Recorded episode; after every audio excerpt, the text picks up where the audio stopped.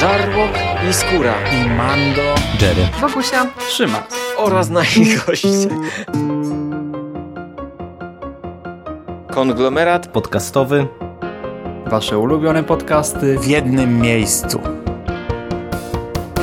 Zapraszamy. Zapraszamy. Zapraszamy. zapraszamy. Zapraszamy.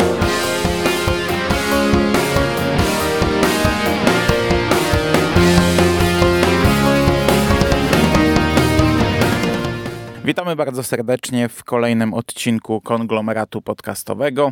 Dzisiaj mówi do Was Hubert Spandowski, czyli ja i jest ze mną Bogusia Szewczyk. E, cześć. Cześć Hubert, witam wszystkich słuchaczy. Upłynął troszkę ponad rok e, od omówienia książki Wołanie Kukułki. E, omawialiśmy ją na początku sierpnia zeszłego roku i docelowo chcieliśmy omówić wtedy cały cykl o kormoranie strajku autorstwa Roberta Galbraitha. E, na temat samego autora, na temat naszego stosunku do, do tego, mm, w jaki sposób e, J.K. Rowling obrała swoją dalszą karierę, mówiliśmy dość obszernie w tamtym podcaście. Odsyłamy do niego, jeśli interesuje Was e, jakoś tak bardziej nasze zdanie. Planowaliśmy, no, no, jak zawsze, nie? nagrać wszystko e, dość szybko, żeby wyrobić się przed czwartym tomem, żeby czwarty tom omówić e, premierowo. Każdy z nas przeczytał, czy tam przesłuchał te książki, e, no ale nie wyszło. I teraz powtarzamy sobie je, bo tym razem ja również powtarzam te książki, no przynajmniej jedwabnika, bo o nim dzisiaj będziemy mówili, powtórzyłem. Ty, Hubert, ty się przyznaj, ty po prostu śledziłeś całą masę niewiernych mężów, a ja zajmowałam się papiero robotą papierkową tutaj w naszej agencji, także po prostu nie mieliśmy czasu, żeby się za to zabrać wcześniej, moi drodzy. No, no. Ale wiesz, tak wtedy też wyszło, że ja mocno pod serial jechałem z tymi książkami, a my, my nie mogliśmy się jakoś zebrać, żeby książki omówić. No, a, a ja je czyta, zasuwałem z nimi, żeby serial oglądać, żeby na bieżąco go omówić w moich serialach. Mhm. I potem jakoś tak wyszło, że, że nie wyszło, no ale teraz wyjdzie. Wyjdzie. Okej, okay, tak jak powiedziała Bogusia. Punkt wyjścia jest taki, że e, ta cała mm, agencja detektywistyczna Kormorana Strajka odbiła się od dna po sprawie, po rozwiązaniu sprawy Luli Landry z poprzedniego tomu.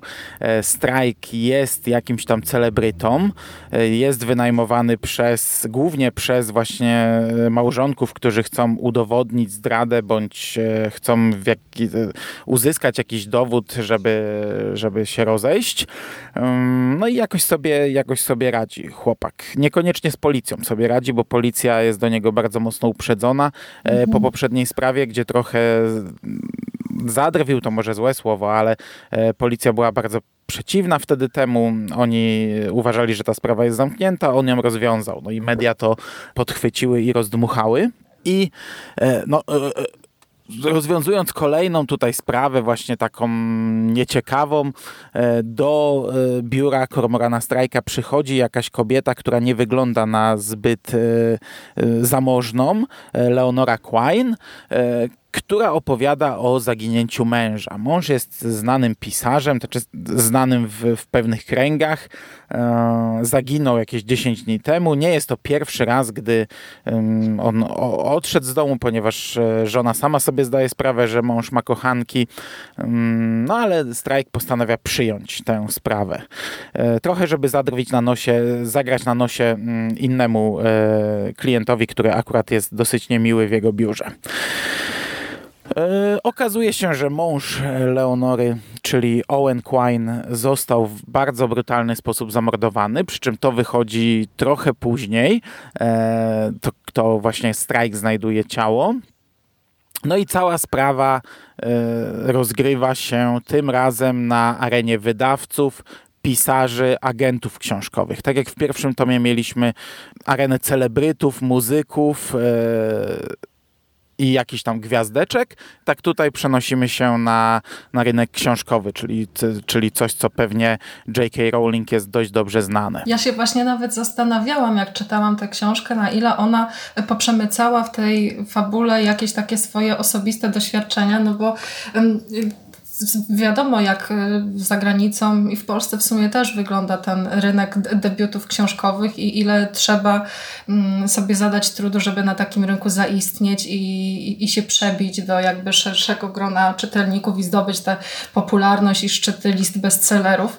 Y, bardzo podoba mi się to, że w każdym tomie tego cyklu, no my już to wiemy, bo, bo, bo jesteśmy po, po lekturze kolejnych tomów, inwigilowane jest jakby zupełnie inne środowisko. Ta różnorodność y, świadczy o tym, że J.K. Rowling czuje się znakomicie w takich tematach i potrafi rzeczywiście obrazować swoich bohaterów w sposób no, fantastyczny i mam wrażenie, że ona też jednak trochę jakiś research musi robić, bo to y, ci, ci, bohaterowie są bardzo mocno osadzeni właśnie w tej grupie społecznej, z której się wywodzą, y, a jednocześnie, i to jest w sumie jeden z takich zarzutów, który w przypadku recenzji Jedwabnika pojawia się najczęściej, to jest to, że ci bohaterowie są kreśleni dość taką właśnie grubą kreską, są przerysowani, no ale y, to działa dobrze w przypadku właśnie takich opowiastek kryminalnych, gdzie y, to, te wszystkie akcenty są właśnie tak gdzieś po środku, a ta prawda jest poukrywana właśnie w, w, w tym cieniu i to musi pojawić się właśnie ten wybitny detektyw, żeby,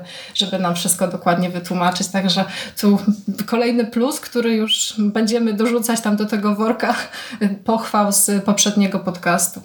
Ej, mnie się ten tom pod tym kątem bardziej podobał. E, ja, ja, sobie zdaję sprawę, że tutaj są ci, ci bohaterowie to też to są tacy wielokrotnie dziwacy, jacyś mhm. bardzo ekscentryczni bohaterowie, e, tacy naprawdę wyciągnięci z poza ramy, e, powiedzmy jakiejś tam normalności, nawet przyjmując jakiś duży margines, ale, ale mi się mimo wszystko to, to, to ciekawiej śledziło niż, niż losy różnych celebrytów i, i gwiazd i, noc, i, i nocnych klubów i tak dalej dalej, i tak dalej. Mhm. E, mimo wszystko fajnie mi się czytało o, o, wydawcach i o agentach i o pisarzach. No bo to jest bardzo fajnie przedstawione tutaj środowisko. Ja byłam w ogóle bardzo zachwycona sposobem, w jaki Rowling pokazuje to, że to ci, ci wszyscy właśnie wydawcy, redaktorzy, pisarze, to oni sprawiają wrażenie, że to jest takie właśnie jedno wielkie kłębowisko żmii, w którym po prostu każdy pamięta jakąś urazę i jeden drugie, pod drugim dołki kopie,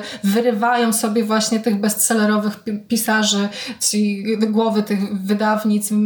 Potem jest też taki wątek rywalizacji mniejszych wydawnic z większymi i to jak jedna grupa próbuje właśnie zdyskredytować tę drugą i to są właśnie w sumie takie e, fajne brudy, w których ten strajk czuje się rzeczywiście bardzo dobrze, wyciągając tam te wszystkie jakieś te tajemnice i to, że e, ktoś tam kiedyś o kimś źle powiedział, ktoś tam się nabijał z z powieści żony jakiegoś tam innego pisarza i to wszystko są właśnie takie niuanse, na których cała ta historia jest zbudowana. I y, pomimo tego, iż y, Jedwabnik jest przykładem właśnie takiego klasycznego, statycznego kryminału, w którym y, rzeczywiście śledztwo opiera się na tym, że detektyw sobie chodzi, przesłuchuje po kolei kolejne, kolejnych świadków, próbuje wyciągać informacje właśnie z różnych tam yy, niekoniecznie oczywistych źródeł, no to jednak ta intryga tutaj jest zbudowana dużo lepiej, bo w przypadku wołania kukułki my chyba narzekaliśmy na to, że mm, to niby mhm, jest mhm. kryminał, ale właśnie tak nie do końca. No to tutaj mam wrażenie, że Rowling rzeczywiście odrobiła lekcję. E, I te ramy gatunkowe są właśnie bardziej, bardziej czytelne, bardziej wyraziste, co sprawia, że tę książkę czyta się po prostu lepiej od wołania. No, dla mnie to było, to jest plus, to było lepsze, bo pamiętam, że przy pierwszym tomie narzekaliśmy, że tam jest dużo rozmów, które e, trochę mhm. nie składają się na nic. On rozmawia z kolejnymi osobami, a, a ja przynajmniej e, nie wyciągałem z tego wniosków. I, i to tak, te, te, te, tak, ja wiesz, nie, nie powtarzałem tej książki dawno, więc mówię całkowicie z pamięci, ale tak ją zapamiętałem, że to jest tak. rozmowa, kolejna rozmowa, kolejna z jakimś inną postacią, z innym bohaterem, innym i na końcu nagle się okazuje, kto zabija. Właśnie, ale... E, Natomiast tutaj, tutaj to jest dużo bardziej spójniejsze jak dla mnie. Nie mamy aż tylu chyba bohaterów, co w tym pierwszym tomie i to wszystko się układa w jakąś historię. Tak jakby faktycznie miała zaplanowane, gdzie ma dać jakieś kolejne tropy rzucić. Chociaż powiem Ci, że w przypadku tych bohaterów, którzy pojawiają się w Jedwabniku, w Jedwabniku y, to ja miałam y, drobny problem ze skojarzeniem tego, kto jest kim, bo y, my z Hubertem czytaliśmy tę książkę, znaczy czytaliśmy i właściwie słuchaliśmy, poznawaliśmy ten tekst w formie audiobooka i zdarzało mi się w paru momentach, że kiedy wyłączałam myślenie i tam gdzieś jakby nie słuchałam uważnie, to w, nie wiedziałam kto, co, z kim i dlaczego. Ale potem jak już y, przekartkowałam sobie książkę albo trochę się cofnęłam tam parę minut wstecz, to już z, z, zaczynało mi się to rzeczywiście składać w, w, w, jedną całość. Chociaż tam te nazwiska miałam właśnie trochę problemu z tak, y, pod tym kątem, żeby wyczaić kto jest kim i w, jaki sposób właśnie te ich tam układy mm, są prezentowane, kto jest zależny od kogo i dlaczego, kto pracuje w jakiej agencji i czemu, y, dlaczego ten zna tą, y, a, a ta nie lubi tamtej. Takie właśnie, bo, bo te w sumie te, te relacje są rzeczywiście pogmatwane i tak... Mhm. No, to, to też świadczy o tym, że to jest dobry kryminał, bo takie mylenie tropów właśnie i prezentowanie tych wszystkich jakichś tutaj nawiązań i powiązań pomiędzy bohaterami, no to, to jednak jest, jest, jest dobry pomysł i jest to też dobrze poprowadzone.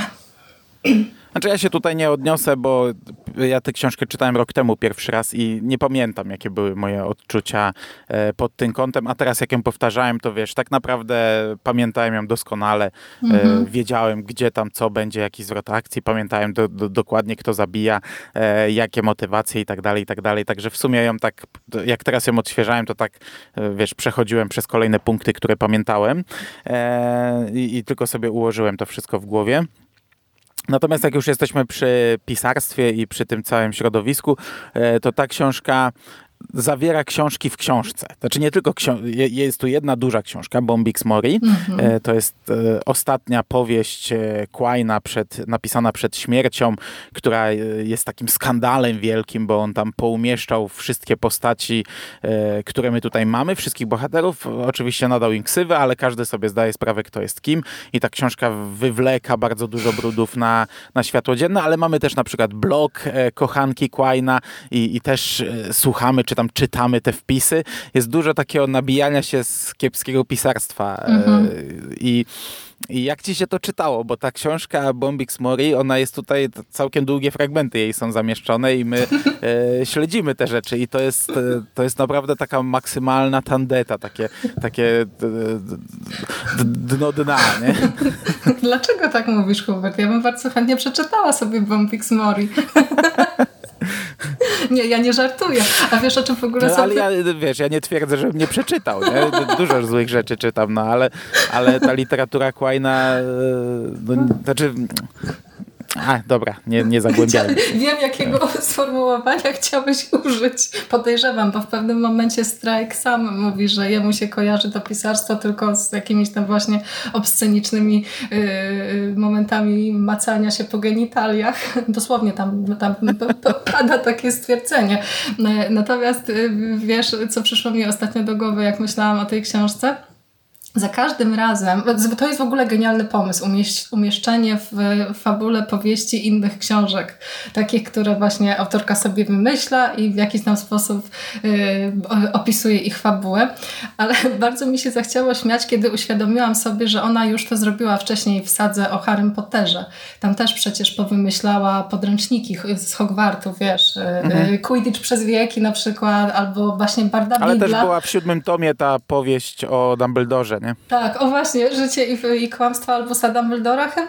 Tak, taki tytuł, nie pamiętam dokładnie. Właśnie, ale tak pomyślałam sobie, bo niektóre książki, które y, Rowling y, wymyśliła na potrzeby sagi o Małym Czarodzieju, doczekały się y, druku, także w Polsce, więc kto wie, czy za jakiś czas autorka nie wpadnie na pomysł wydrukowania Bombix Mori. To by było ciekawe. W każdym bądź razie w sama powieść E, powiem Ci szczerze, że wszystkie te fragmenty, w których y, jest przywoływany Bombix Mori, czytało mi się naprawdę znakomicie. E, pomimo tego, iż jest tam dużo takich rzeczy, które średnio w książkach lubię, czyli jakichś właśnie takich scen wymyśl, wymyślnego seksu, ale pomyślałam sobie, miałam bardzo jasne skojarzenia z horrorem ekstremalnym i z takim właśnie, taką właśnie powieścią jakąś y, y, absurdalną, trochę tam tego gotycyzmu gdzieś jest po, po, powplatane, więc y, pomimo tego, iż Bombik z Mori wpisać można śmiało do jakiejś tam właśnie tej tradycji powieści kiczowatych, to ja uważam, że jednak wszystkie fragmenty, które Rowling wymyśliła są ciekawe i naprawdę ja bym to chętnie przeczytała.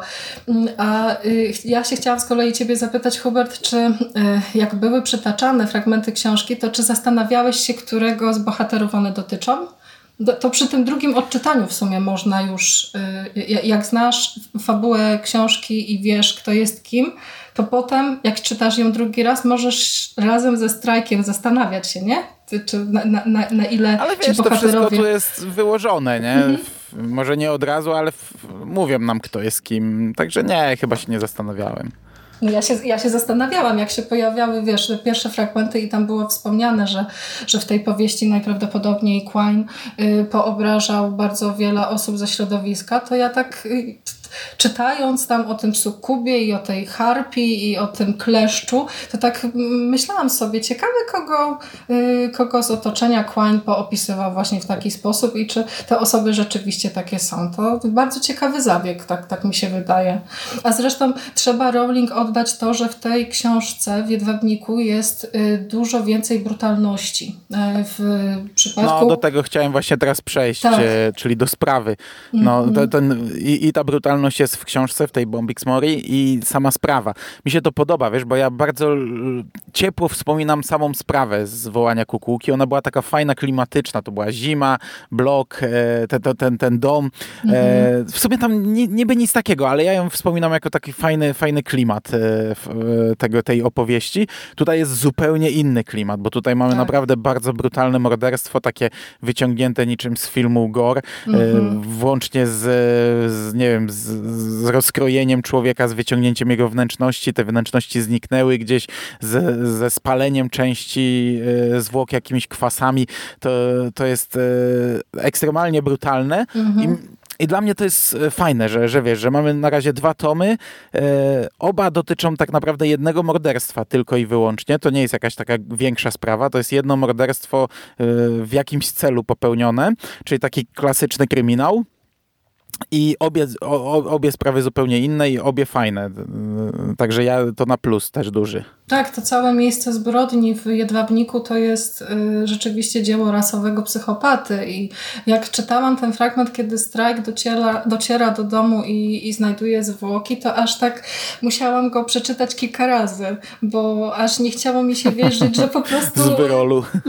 Że, że Rowling opisała to, że Rowling opisała to w taki sposób. Po prostu nie spodziewałam się, że pójdzie, y, pójdzie w kierunku właśnie takiego naturalistycznego opisywania zbrodni, no bo jak pisze, że właśnie, że człowiek leży, ma rozpruty brzuch, wokół niego są ustawione talerze tam z tą zastawą, y, to ja jestem sobie w stanie to wyobrazić. Ona opisała to na tyle plastycznie, że ja widzę to w, w mojej głowie.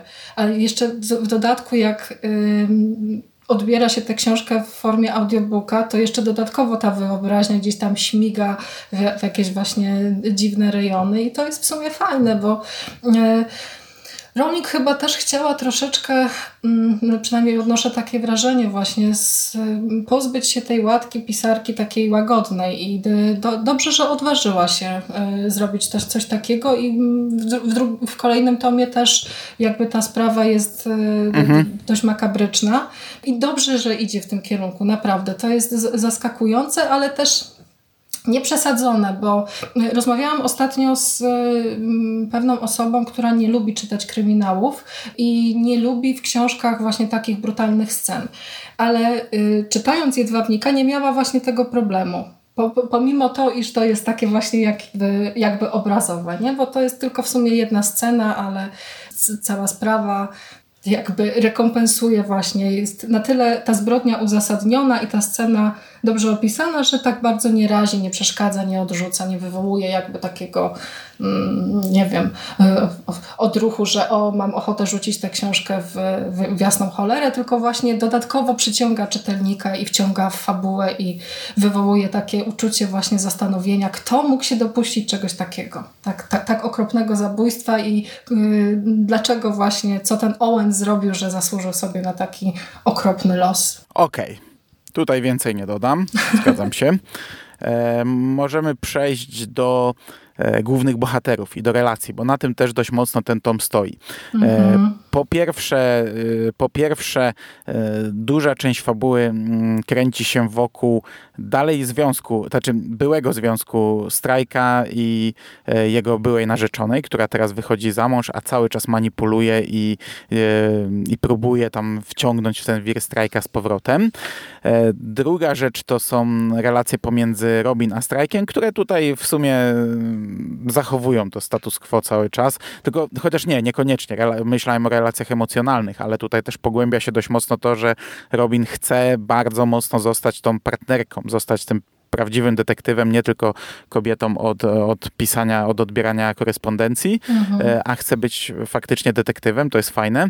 E, trzecia rzecz to jest relacja z Matthew, e, którą krytyko, znaczy nie krytykowaliśmy samej, samego wątku, ale no, Matthew jest przedstawiony jako taka negatywna postać, Daj raczej spokój, nielubiana. Hubert, przecież to jest but po całości. W tym tomie No wiem, ale, ale wiesz, ja wiem, ja wiem, ale, ale ja bym się chciał ograniczyć do tego tomu, bo na przykład ten tom uważam, że to było fajnie napisane, bo to było napisane po coś, to prowadziło do czegoś. Tutaj faktycznie mamy spuentowane to. Wiesz, na początku mamy te problemy, żeby oni się spotkali, on jest uprzedzony tak bardzo mhm. mocno, on jest takim hamem, do, w stosunku do niej też jest bardzo niemiły yy, i, i, ciągle, ciągle robi jej podgórkę, oni się tam o to sprzeczają, ale to wszystko, ten, ten drugi tom mi się podobał, bo on prowadził do konfrontacji.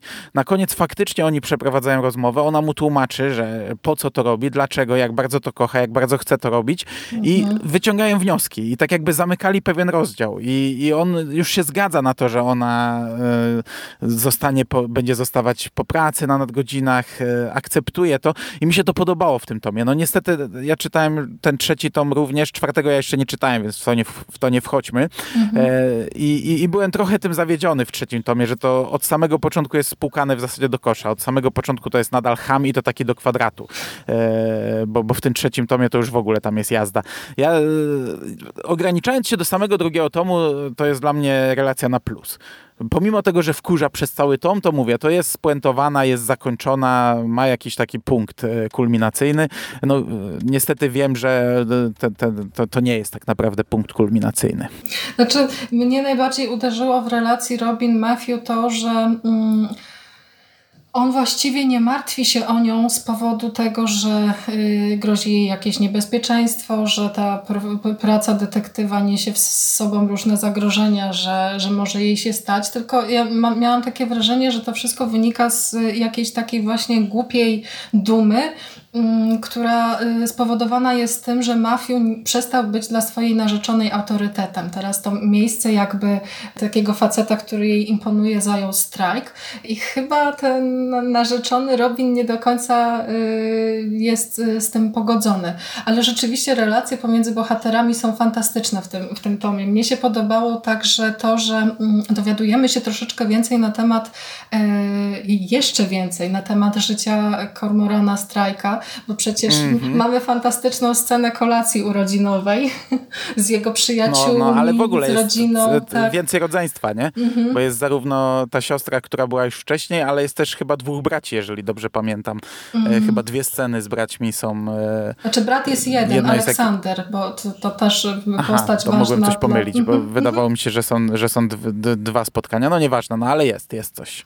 To, także to jest, to jest rzeczywiście ciekawe, bo e, ja odniosłam takie wrażenie, że, że strajk jest osobą taką właśnie a rodzinną trochę, takim kimś, kto właśnie mm, odcina się całkowicie od tych rodzinnych relacji, a tutaj widzimy go w takich właśnie e, sympatycznych jakichś scenach, jak na przykład dzwoni do tej swojej ciotki, mm, albo nawet z tym swoim y, bratem Alem próbuje rozmawiać tam w, właśnie w taki, w taki trochę przyjacielski sposób.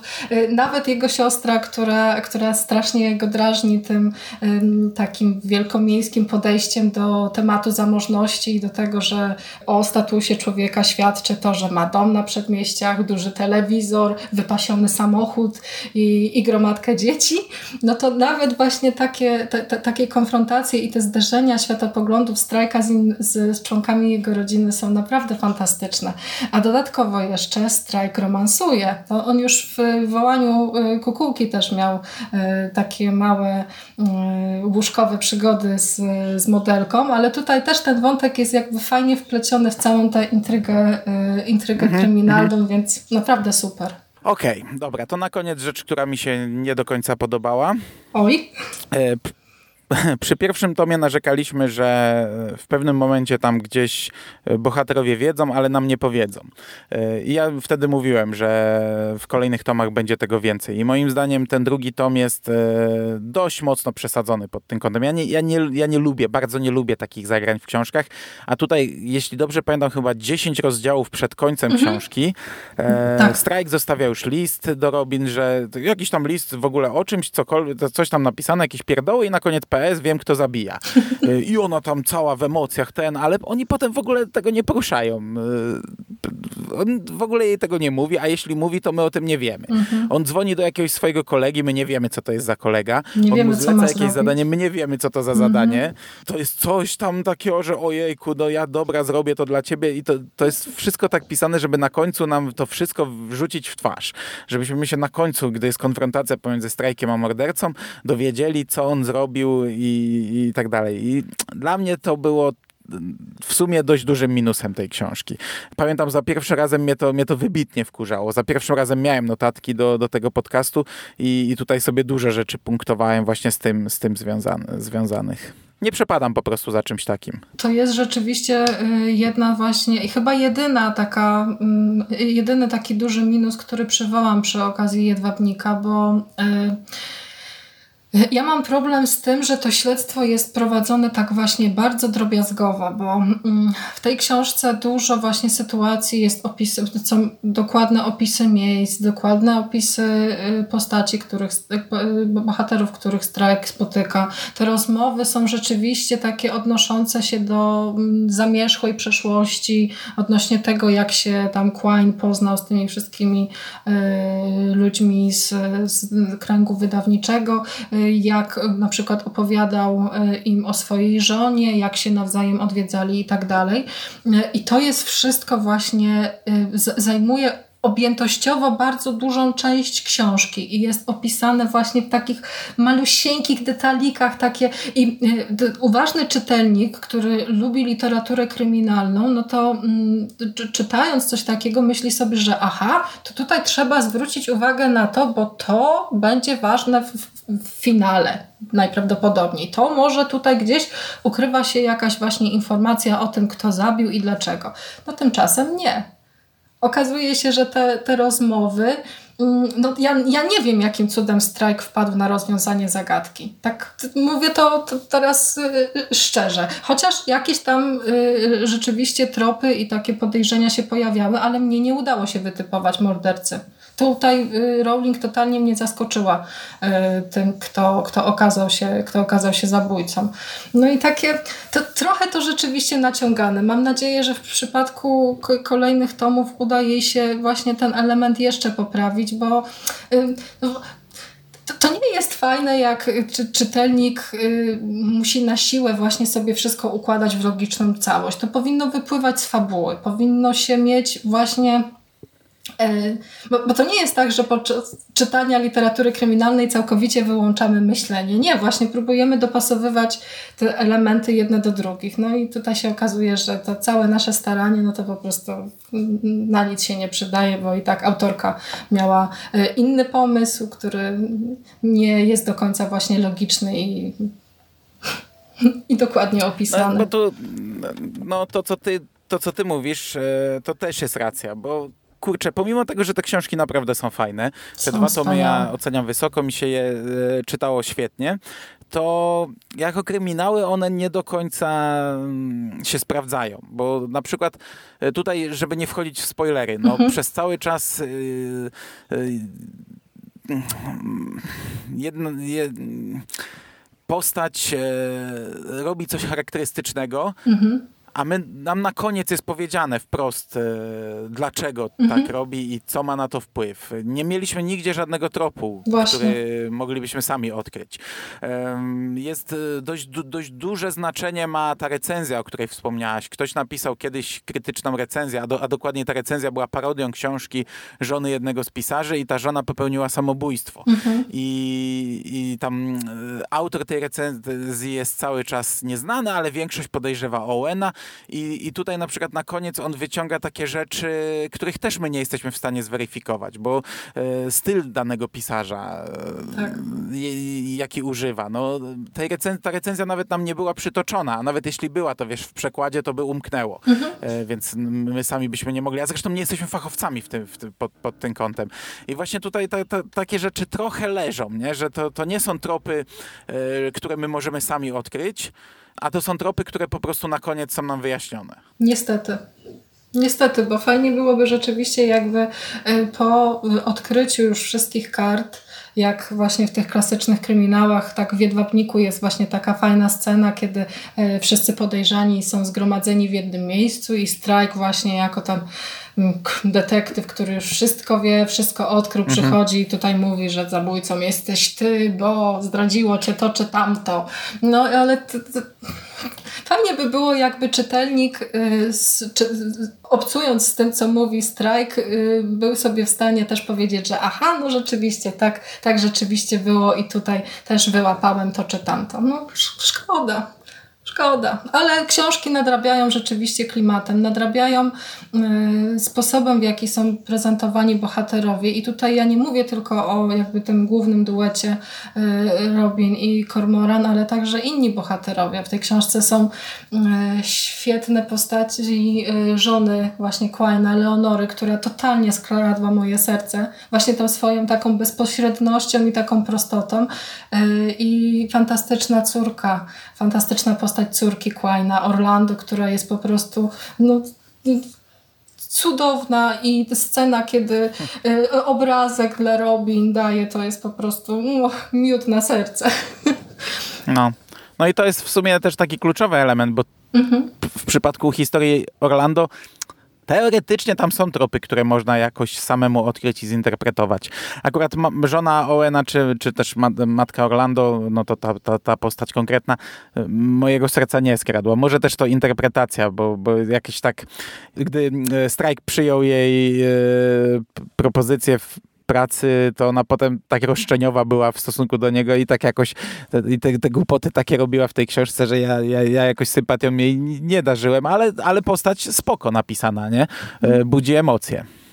No tutaj też jest sporo takich fajnych rzeczy, jakichś symbolicznych też, bo y, sam tytuł Jedwabnik i sama y, figura Jedwabnika, y, Rowling tam w pewnym momencie tłumaczy, że to jest taka metafora właśnie cierpiącego pisarza, który musi przejść, prze, przejść przez męki, żeby stworzyć, żeby stworzyć coś pięknego. I tutaj mm, ci bohaterowie też w sumie no mają tak fajnie rozpisane to swoje backstory, to swoje wcześniejsze życie i, i, i to, że jeden był upokorzony przez drugiego, tam jakaś, nie wiem, niespełniona miłość też się wkrada i to wszystko jest właśnie takie, e, takie fajne i sympatyczne. Ale co ciekawe, spotkałam się w jednej z recenzji z zarzutem, że miejscami w przypadku tych książek o strajku czuć, że to jest pisane przez kobietę, że e, niektóre właśnie te relacje mm, opisywane są w sposób taki trochę telenowelowy. Nie wiem, odczuwałeś to, jak, jak czytałeś, czy nie, nie, Mm, nie miałeś? takich- Nie. No ja, ja też nie wiem, nie wiem o co chodziło tej recenzentce. To, to po pierwsze, po drugie nie wiem dlaczego kobieta ma się z telenowelą kojarzyć, No ale nie, nie odczuwałem.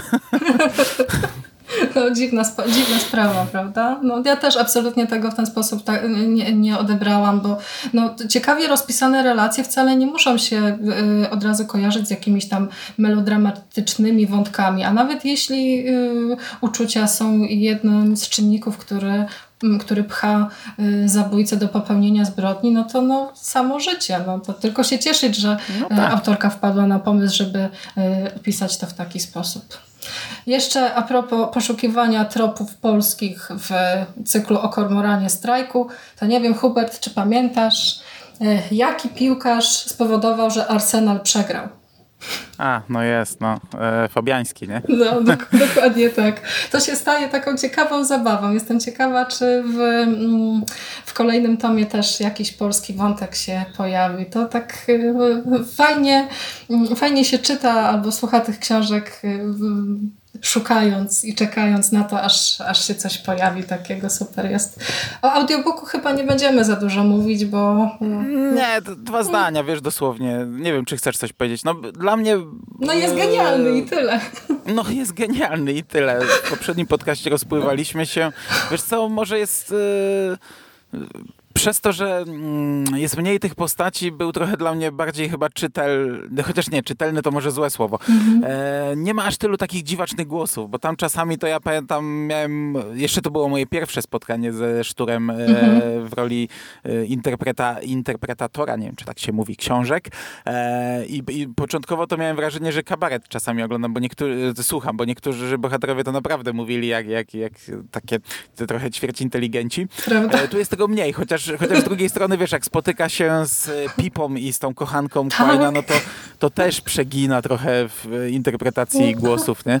E, także, także narzuca nam taką dość, dość, dość mocną interpretację tego. Robi to fajnie, ale są momenty, jak, jak nie wiem, jak cytuję blog e, tej kochanki, e, że, że ten, że mamy wrażenie, jakbyśmy z, e, naprawdę z, z półgłówkami obcowali. Ale e, nie, nie ma aż tak, aż tak mocno e, przerysowanych głosów, mam wrażenie. E, fajnie odegrany, wiesz, gdzie trzeba, jak, jak na przykład postać kaszle, to, to on to tak jak trzeba odgrywa, także znów musiał tutaj naprawdę włożyć pracę dość dużą w, w zrobienie tego audiobooka. Bardzo dobrze mi się tego słuchało. Re rewelacja. Ja bardzo się śmiałam, bo za każdym razem, kiedy w fabule pojawia się Michael Pancourt, bo y, y, Maciej Sztur y, wymyślił tę postać y, w, w taki sposób, że ona właśnie mówi z taką emfazą i taką. A y, w- sposób, w jaki ym, pracuje swoim głosem, przywodził mi na myśl Daniela Olbryskiego. I naprawdę w niektórych momentach miałam takie wrażenie, że to nie czyta y, Maciej Sztur, tylko właśnie Daniel Olbryski. A co jeszcze y, jest bardzo znamienne w przypadku tych audiobooków, to to, że ja nie mogę się od nich oderwać. Ja przyznam Ci się No, szczerze, no. Że mam problem żeby wziąć do ręki książkę. Z wyłączeniem. pa- Papierową, naprawdę. To jest tak znakomicie czytane, że ja nawet jak y, czytam krótkie rozdziały w, formie, w, formie papierowej, to ja i tak w głowie słyszę głos Macieja Sztura. To jest po Ale prostu nie do też uniknięcia. tak mam, wiesz, bo ja słucham dużo audiobooków i przy niektórych e, odpływam myślami Mhm. i muszę się skupiać troszeczkę bardziej. E, ostatnio powróciłem do tych amatorskich audiobooków, które kiedyś Makoniu nagrywał. Mhm. Wiesz, b- był czas, że byliśmy tym zachwyceni, a teraz, e, kurczę, mam problem z tym, e, z przesłuchaniem go, bo on e, bardzo tak jednostajnie czyta Tak. takim e, zwolnionym głosem i ja odpływam i wielokrotnie cofam, żeby sobie przypomnieć, powtórzyć jeszcze raz, co on e, mówił, a tutaj ani razu, to jest, od, to jest grane, to jest odgrywane jak słuchowisko i ani razu nie cofam. Ja, to, to, ta książka płynie sobie i ja to przeżywam, nie, razem z nim. E, nie mam w ogóle takich momentów, żebym gdzieś odjechał, nie? Aha. I najśmieszniejsze są na przykład takie fragmenty, kiedy, y, bo bardzo, nie, bardzo często zdarza się słuchać audiobooki y, nocą albo krótko przed pójściem, pójściem spać. I jest na przykład godzina druga, y, druga, a ja wybucham śmiechem, bo Cormoran Strike powiedział coś, coś śmiesznego. Albo Maciej Sztur przeczytał tam jakieś, jakiś dialog w taki sposób, że po prostu no, to, to, to, trzeba się zaśmiać. Jedyne odnośnie audiobooka, ale to jest też problem książki, jedyny taki minusik, który przywołam, to, będzie te, to będą te ym, wprowadzenia do rozdziałów, te krótkie cytaty, nie, wybi, wybijało, A, czy to patrz, rytmu? dobrze, że mi to przypomniałaś, no. Też miałem o tym mówić. No, dobrze, że mi przypomniałaś, też to mnie strasznie wybijało. Znaczy ja w ogóle nie lubię tych takich cytatów w książkach. Może jestem e, wyjątkiem, bo większość ludzi chyba takie cytaty lubi czytać.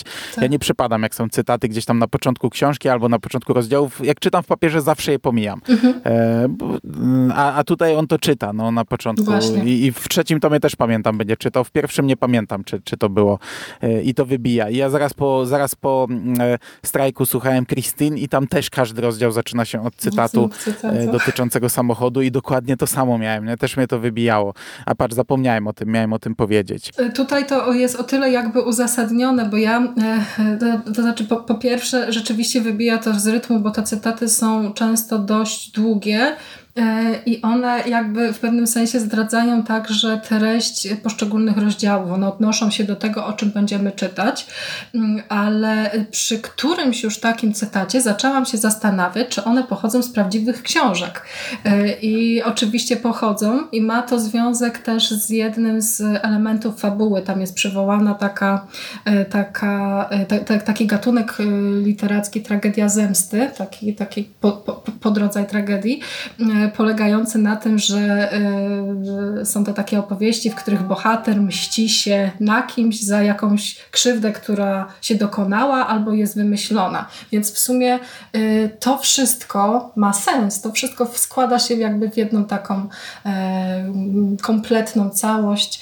Mm, Chociaż jeśli by na przykład te cytaty pojawiały się tylko na początku części, a nie przy każdym rozdziale, to, to też myślę, że książka nic by nie straciła. No ale zazwyczaj te cytaty mają sens. Zazwyczaj one mają sens. To, to się chyba nie, nie, nie wciska bezsensownie e, cytatów.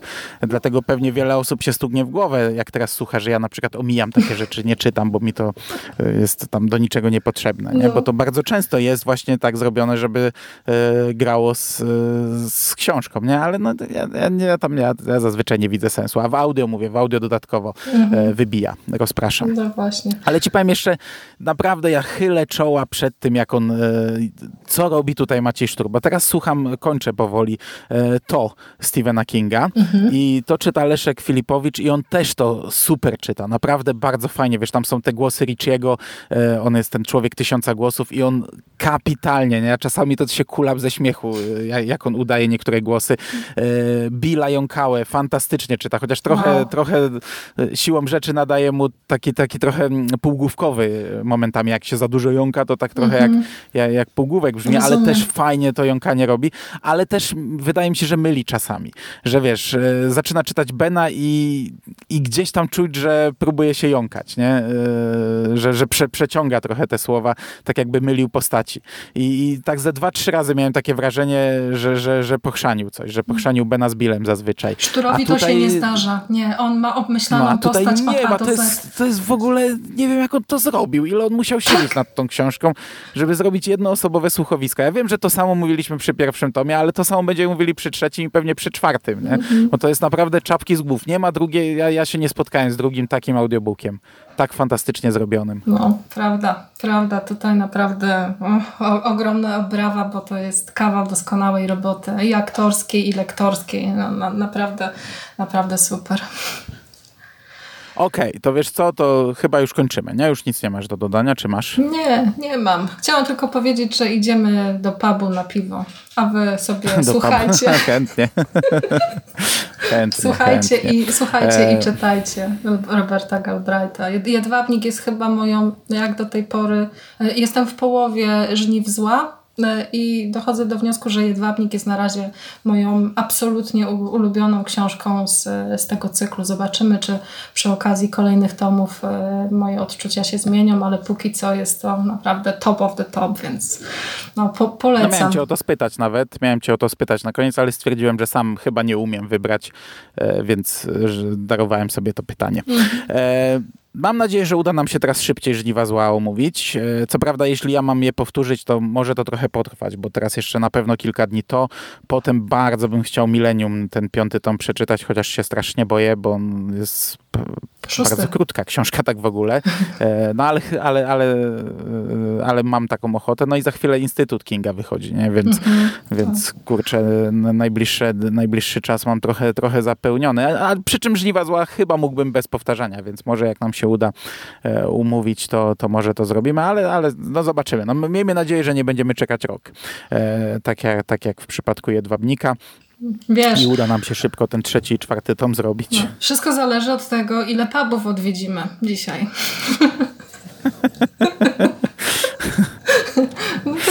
O.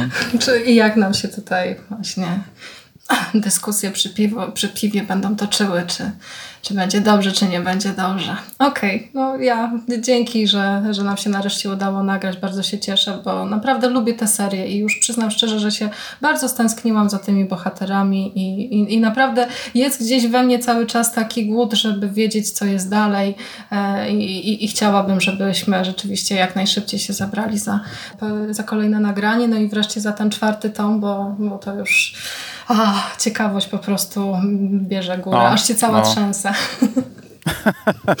Dobra. To mam nadzieję, słyszymy się niedługo. E, Słuchacze też nas będą słyszeć niedługo, mam nadzieję. A za dzisiejsze nagranie bardzo Ci dziękuję. Dziękuję Ci również, Hubert, dziękuję słuchaczom i do, do usłyszenia. Wyszło 20 minut jak zawsze, tak jak przewidywaliśmy. Dziękuję, do usłyszenia. Cześć. Cześć. O rany, 40, 40 ile? O kurde. 5 minut.